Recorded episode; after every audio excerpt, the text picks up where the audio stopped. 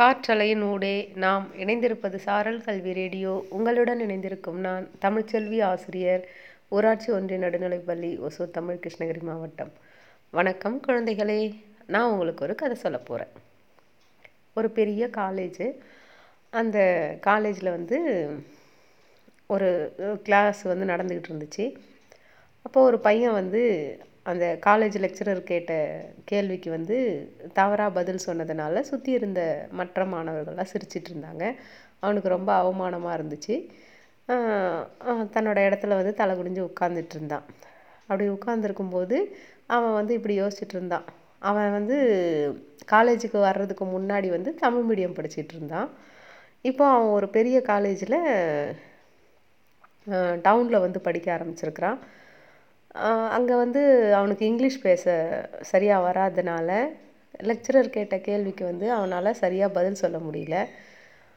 அதை பார்த்து அவனோட அந்த சரியான முறையில் அவன் பதில் சொல்லாதனால அதை பார்த்து மற்ற மாணவர்கள்லாம் சிரிச்சதுனால அவனுக்கு ரொம்ப அவமானமாக இருந்துச்சு.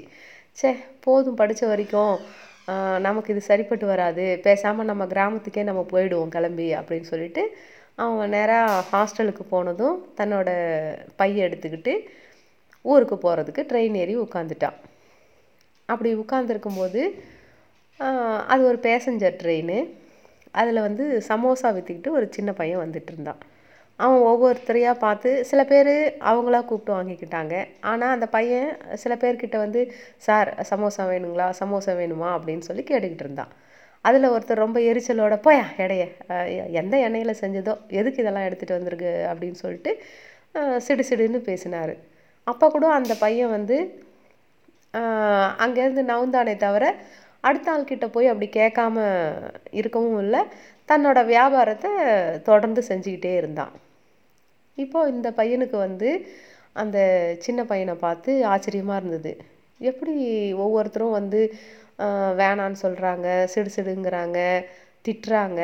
அப்படி இருந்தும் அவன் வந்து தன்னோட வேலையை வந்து தொடர்ந்து செய்கிறானே அப்படின்னு சொல்லிட்டு அவனை பார்த்து இவனுக்கு ஆச்சரியமாக இருந்தது. அதனால் அதை போய் அந்த சின்ன பையன்கிட்டயே வந்து கேட்டான் இவன்.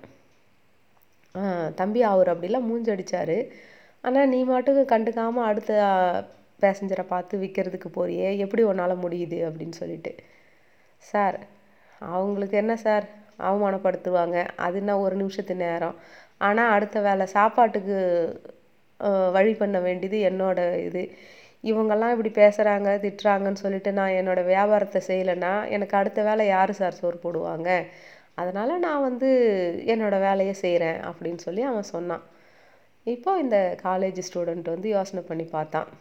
மற்றவங்க அவமானப்படுத்துகிறாங்க நமக்கு வந்து சரியாக படிக்க முடியல இப்படிலாம் சொல்லிவிட்டு இல்லை சார் வந்து கேட்டதுக்கு பதில் சொல்ல தெரியல அதனால் அவர் மேலே வருத்தப்பட்டுக்கிறதோ இல்லை கூட இருக்கிற பசங்க மேலே கேவலப்படுத்திட்டாங்கன்னு வருத்தப்பட்டுக்கிட்டோ தன்னோட படிப்பை நிறுத்திட்டா அது அவங்களுக்கு நஷ்டமா நம்மளுக்கு நஷ்டமா அப்படின்னு யோசனை பண்ணி பார்த்தான் சரி நம்ம பண்ணுறது தப்பு. நம்ம திரும்பவும் காலேஜுக்கே போய் படிப்பை தொடரணும் அப்படின்ற முடிவுக்கு வந்துட்டான். திரும்பவும் காலேஜுக்கு போய் நல்லா படித்து இன்றைக்கி அவன் ஒரு நல்ல நிலமையில இருக்கிறான்.